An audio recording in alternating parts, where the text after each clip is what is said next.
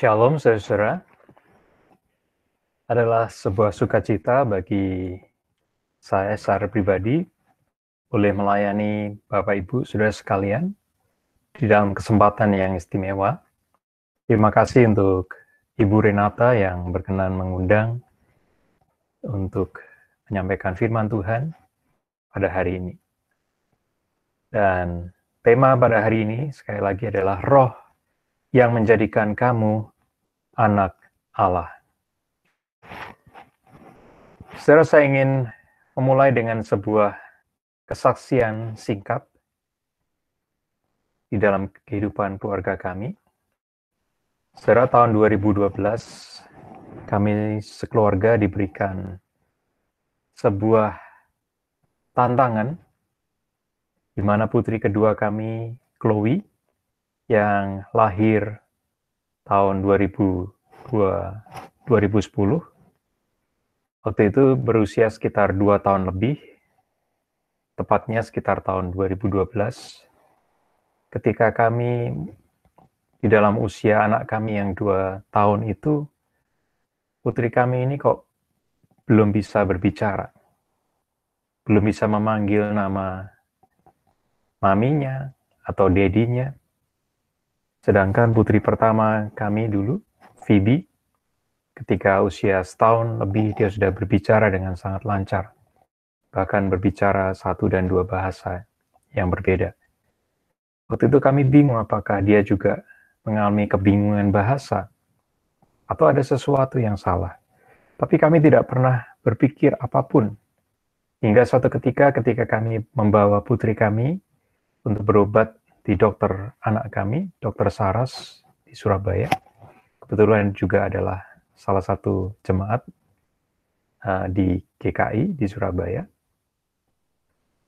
Beliau ketika memeriksa putri kami, waktu itu memberikan mainan di uh, dimainkan di belakang kepalanya dan putri saya tidak bisa tidak mendengar apa-apa, tidak melihat.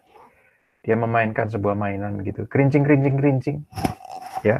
Papa mamanya bingung kok anak ini nggak noleh? Lalu dokter ini bilang coba bapak ibu periksakan telinga putri bapak ibu. Tes Bera itu namanya.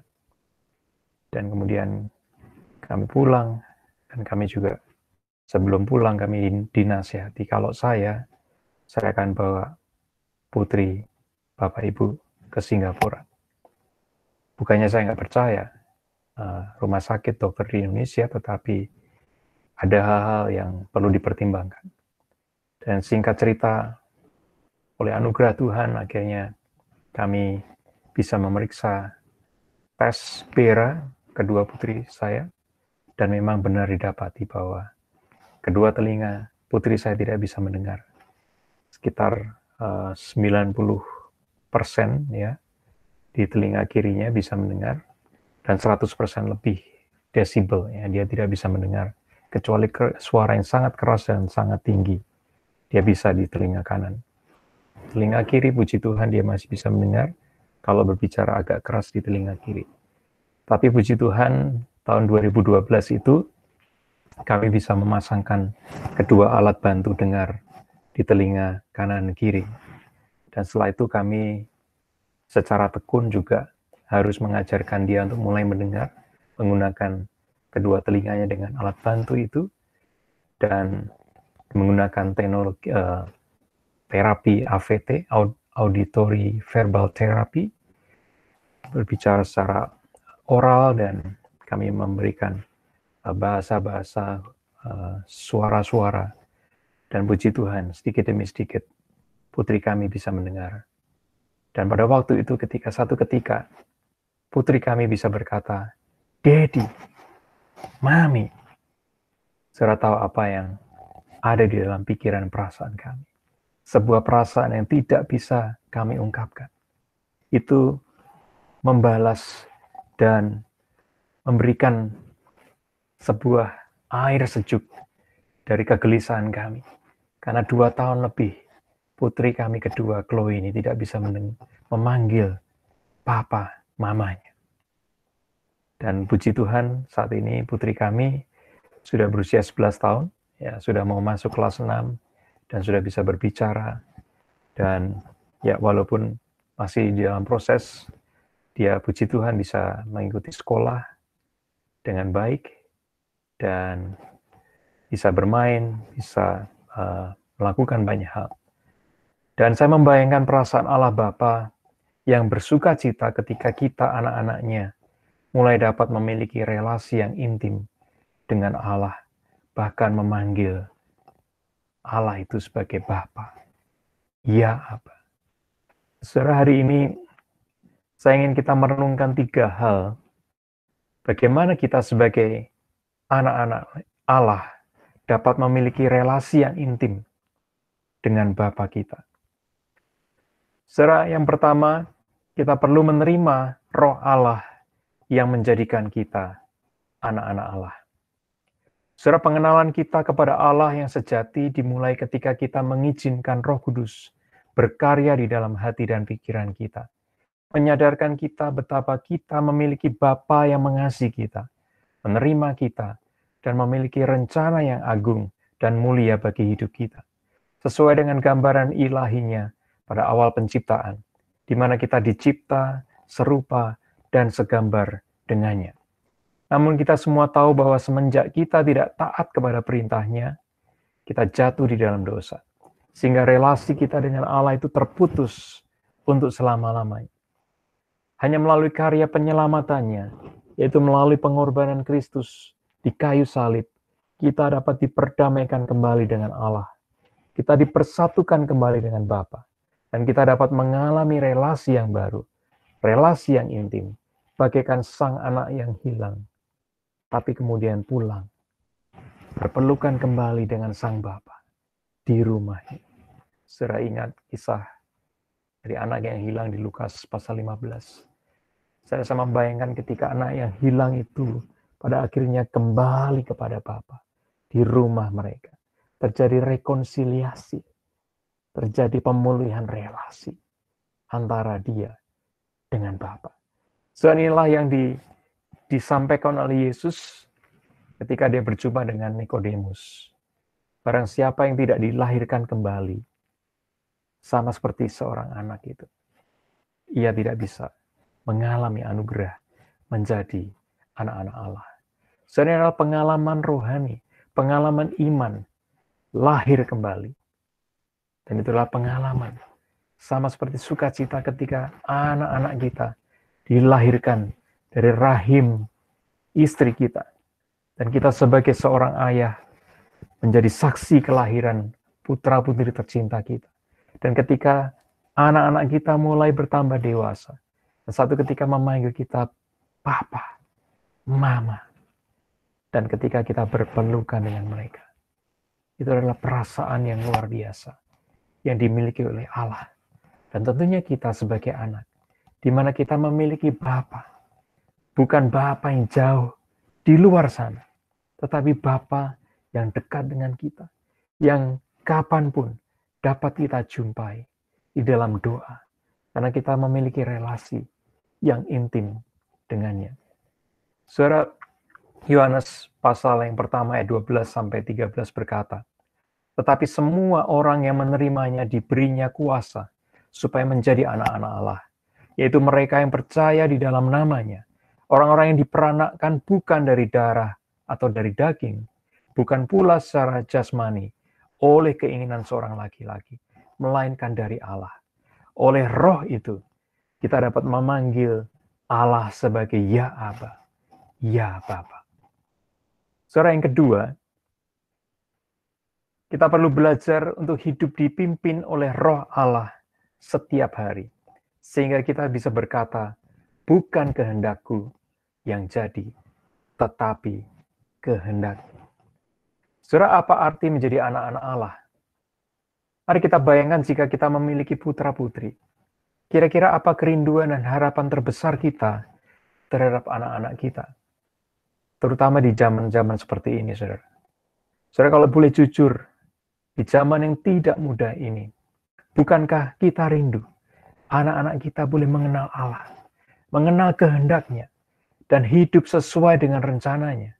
Bukan kita, bukankah kita juga rindu anak-anak kita hidup mengikuti Yesus, Sang Putra Tunggal, dan mengikuti teladan hidupnya selama mereka hidup? Bukankah kita rindu anak-anak kita memiliki relasi yang intim dengan Allah Roh Kudus? Di dalam relasi kita dengan anak-anak kita, tidakkah kita juga memiliki kerinduan yang sama? Tidakkah kita juga memiliki kerinduan supaya anak-anak kita itu boleh mengenal kita sebagai Papa dan namanya?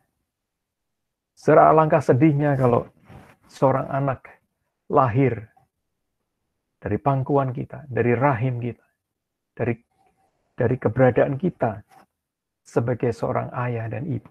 Tetapi anak-anak itu tidak mengenal kita. Atau kita punya anak, tapi kita tidak mau mengenal anak-anak kita. Saudara, adakah relasi antara orang tua yang seperti itu? Saudara, ada banyak sekali anak-anak muda hari-hari merasa tertolak karena ayah atau ibunya sibuk karena kepentingan usaha, bisnis, kesibukan profesi mereka begitu rupa, traveling begitu rupa di sana sini. Dan mereka kehilangan waktu-waktu terbaik mereka dengan orang tua mereka. Dan satu ketika mereka bertanya, aku ini anak siapa? Kenapa aku tidak merasakan kasih sayang dari kedua orang tuaku? Dan banyak sekali anak-anak ini kemudian yang mencari relasi-relasi yang lain di luar sana dan akhirnya jatuh di dalam lubang dan tidak dan membuat mereka tidak bisa bangkit bahkan membinasakan nyawa mereka. Berapa banyak anak-anak yang terluka oleh karena kita tidak mengenal mereka dengan baik. Kita tidak mau memberikan waktu terbaik kita selama kita ada. Saudara, tidakkah kita rindu sebagai orang tua kita berharap bahwa anak-anak kita kelak dapat mandiri dan menjalani kehidupan yang bermakna, memiliki tujuan hidup yang jelas, bahkan menjadi berkat bagi banyak orang. Lalu bagaimana kita dapat mendidik, memuridkan anak-anak kita supaya mereka memiliki karakter seperti Kristus dan berani berjalan bersama dengan Allah di sepanjang hidup mereka. Tentu ini berbicara tentang pendidikan iman, Penanaman nilai-nilai kebenaran firman Tuhan sebagai fondasi hidup, sebagai pelita bagi hidup mereka. Ini adalah tanggung jawab pemuritan yang harus kita kerjakan sebagai orang tua. Bukan hanya tugas pendeta atau penatua, tetapi kita sebagai orang tua. Kita punya kewajiban dan tanggung jawab mendidik, memuridkan anak-anak kita selama kita hidup. Sekarang kita perlu garis bawahi. Inilah tanggung jawab pemuritan yang sering kali diserahkan kepada orang lain, diserahkan kepada guru-guru sekolah minggu, diserahkan kepada pendeta, penginjil, majelis jemaat. Padahal ini adalah tanggung jawab kita sebagai orang tua. Sehari-hari saya sangat diberkati dengan gerakan-gerakan pemuritan di antara anak-anak muda. Tetapi ada satu tokoh yang uh, hamba Tuhan muda, ya namanya Yeri Pati Naras, uh, Pati Nasarani. Dia seorang anak dari seorang uh, mantan atlet sepak bola terkenal, Roni Pati Nasarani, almarhum, dan beliau memiliki kerinduan atau bahkan gerakan ayah hadir, ya, di mana beliau menekankan pentingnya peran ayah di dalam kehidupan anak-anak. Dan ini adalah berbicara tentang masa depan. Beliau berkata masa depan bukan di tangan pemimpin yang lain, tetapi di tangan kita sebagai ayah. Dan ini sebuah tanggung jawab yang luar biasa yang harus kita ambil. Pemuritan itu adalah di tangan kita. Mari kita didik, mari kita muridkan putra-putri kita. Supaya mereka mengenal Allah selama mereka hidup. Dan mereka satu ketika tidak punya alasan. Oh Tuhan, aku tidak mengenal Engkau karena orang tua aku tidak mendidikku. Aku nggak kenal Engkau karena aku nggak punya role model Tuhan. Aku nggak kenal Engkau karena aku nggak pernah belajar tentang engkau dari kedua orang tuaku. Tetapi satu ketika mereka akan berkata, aku bangga karena aku bisa mengenal Tuhan lewat papa mamaku. Dari mereka, aku belajar mengenal dan mengasihi Tuhan selama hidupku. Sehari Sabtu yang lalu, kami beberapa eh, orang-orang Indonesia yang tinggal di daerah Elkar, tempat kami tinggal uh, di dekat seminari kami. Kami mengadakan persekutuan, ada tiga keluarga dari Indonesia. Dan ketika kami mengadakan uh, waktu untuk sharing satu sama lain, termasuk kedua putri kami di situ, tentang apa yang satu hal yang kamu syukuri tentang hidup. Dan mereka berdua bersyukur tentang keluarga, tentang keberadaan keluarga. Dan saudara saya sebagai orang tua terharu. Kedua putri kami melihat bahwa keluarga itu penting. Dan relasi yang indah satu sama lain itu sangat bermakna bagi mereka. Saudara, bagaimana kita dapat mendidik, memuridkan anak kita supaya mereka memiliki karakter Kristus. Saudara, inilah panggilan kemuritan 24 kali 7 yang harus kita kerjakan. Mengajar mereka tentang iman, pengharapan, kasih, dan kehidupan yang bermakna bagi Tuhan, diri sendiri, sesama, dan komunitas gereja, bahkan bangsa dan negara dan dunia. Saudara Rasul Paulus berkata di dalam Filipi 3 ayat 10 sampai 12, "Yang ku kehendaki ialah mengenal Dia dan kuasa kebangkitannya dan persekutuan di dalam penderitaannya, di mana aku menjadi serupa dengan Dia di dalam kematiannya, supaya aku akhirnya beroleh kebangkitan dari antara orang mati. Bukan seolah-olah aku telah memperoleh hal ini atau telah sempurna, melainkan aku mengejarnya. Kalau-kalau aku dapat juga menangkapnya, karena aku pun telah ditangkap oleh Yesus Kristus. Saudara Paulus dalam bagian yang lain berkata, karena bagiku hidup adalah Kristus dan mati adalah keuntungan. Saudara, bagaimana seseorang yang dulu buta, tidak bisa melihat Allah, kemudian berbalik 180 derajat dan berkata, bagiku hidup adalah Kristus dan bukan dengan yang, bukan yang lain. Saudara, Paulus mengalami anugerah Allah. Mata rohaninya dicelikkan. Bahkan mata jasmaninya sempat tidak bisa melihat. Tapi dia mengalami kesembuhan. Mata batin, mata iman, mata jasmani dibukakan. Dan melihat rahasia kesejatian hidup di dalam Yesus Kristus. Yang mati dan bangkit itu. Dan seluruh hidupnya kemudian setelah itu diberikan, didedikasikan untuk menjadi serupa dengan dia di dalam kematiannya. Dan bahkan melayani pemberitaan Injil kepada bangsa-bangsa lain seumur hidupnya. Saudara, adakah sesuatu yang lebih indah daripada kehidupan yang dipersembahkan kepada Kristus? Paulus berkata, karena aku pun telah ditangkap oleh Yesus Kristus, maka aku mengejarnya. Memperoleh, aku mengejarnya. Supaya aku memperoleh hal ini, yaitu rahasia kehidupan yang sejati di dalam Kristus. Saudara yang ketiga, yang terakhir, jika kita menjadi anak, maka kita adalah ahli waris yang berhak menerima janji-janji Allah yang akan menerimanya dengan Kristus jika kita menderita bersama-sama dengan Dia, supaya kita juga dipermuliakan bersama-sama dengan Dia. Already and not yet. Surah apa artinya? Apa artinya sudah dan nanti? Ketika kita menjadi anak-anak Allah, kita dapat meyakini bahwa kita dapat menikmati janji-janji Allah sesuai firman-Nya, yaitu sekarang sudah terjadi, already. Misalnya Matius 6 ayat 32 sampai 34 berkata, semua itu dicari bangsa-bangsa yang tidak mengenal Allah. Akan tetapi Bapamu yang di surga tahu bahwa kamu memerlukan semuanya itu. Oops.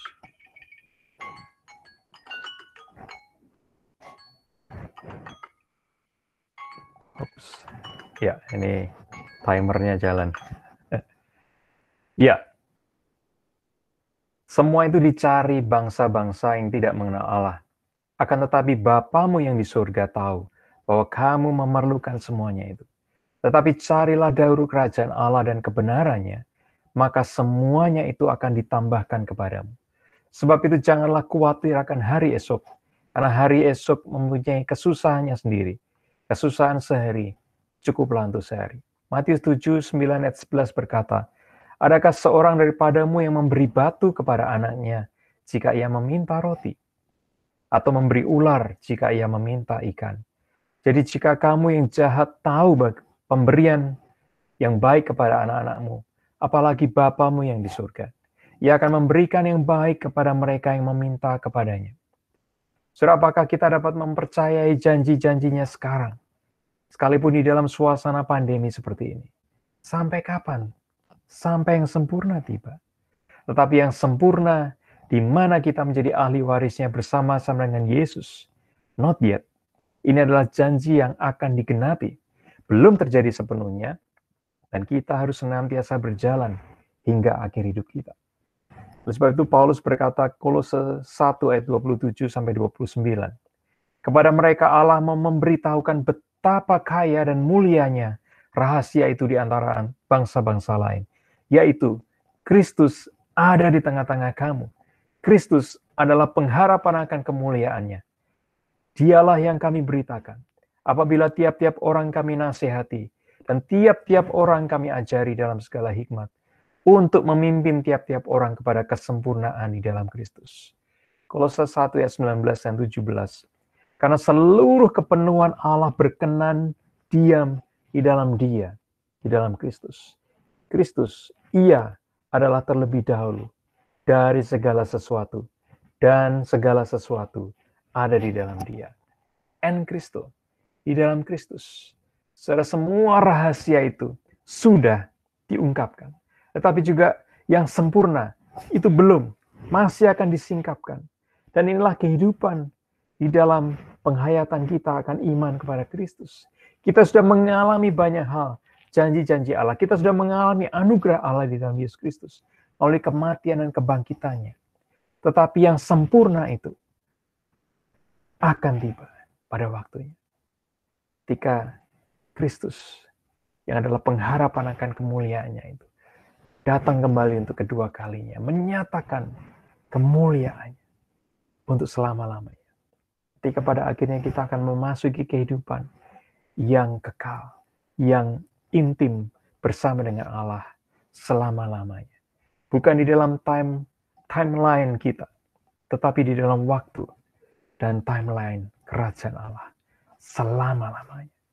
Saudara, kalau kita mau mengalami pengharapan kita memiliki pengharapan yang seperti itu. Bahwa pada waktunya nanti akan ada kehidupan yang tak ada air mata, tak ada penderitaan, tak ada kesulitan apa pun. Secara maukah kita menanti kehidupan itu dengan tekun, dengan setia, sampai yang sempurna itu tiba. Sebab itu Paulus tadi berkata, aku mengejarnya. Bukan seolah-olah aku sudah memperolehnya. Tetapi aku mengarahkan mata pandanganku kepada Kristus. Itulah kiranya menjadi kerinduan kita. Tuhan sudah memberikan segala sesuatu. Tetapi yang sempurna itu akan tiba. Saudara, maukah kita berjalan setia sampai akhir? Sampai kita mengalami kehidupan di dalam kemuliaannya yang kekal itu. Saudara, jikalau Kristus di dalam kita, di tengah-tengah kita. Apakah lagi yang masih kita cari? Adakah kemuliaan, kebesaran, keagungan, dan kedamaian yang lain yang masih kita cari selain di dalam Kristus? Saudara, beberapa waktu yang lalu salah seorang hamba Tuhan yang masih muda, yang senantiasa ceria, seorang mantan artis dan pemakai narkoba, dipanggil Tuhan di usia yang 36.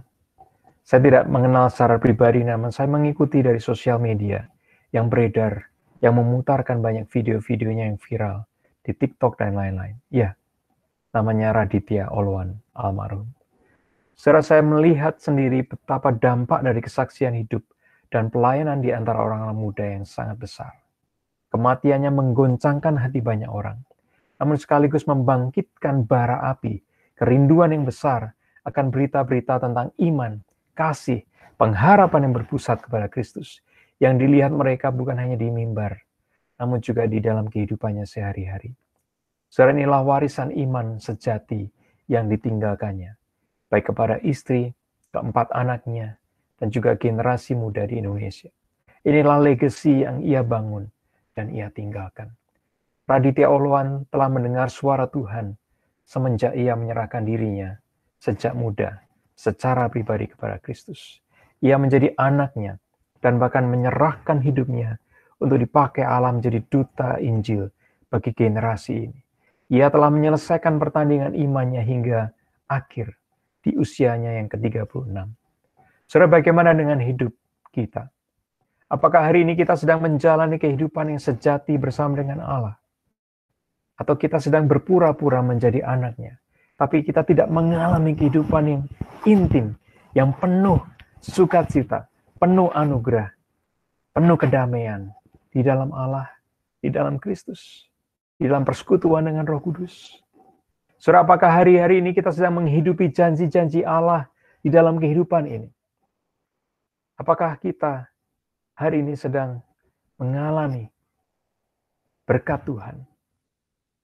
Dan bahkan kita dengan rela hati meletakkan kehidupan kita di bawah kehendaknya dan berkata Tuhan, pakailah kehidupanku, pakailah aku, bukan menurut kehendakku, tetapi menurut kehendakmu. Jadilah rencanamu terjadi atas hidupku, supaya namamu dikenal di tengah-tengah dunia. Apakah kita sedang meletakkan kehendak kita, menyerahkan kehendak kita, supaya kehendak Tuhan terjadi di semua keputusan-keputusan penting yang sedang kita buat, baik di dalam kehidupan pribadi, keluarga, pekerjaan, pelayanan kita. Maukah hari ini kita belajar untuk taat kepada Allah dan mendengarkan suaranya lebih lagi. Mari kita berdoa.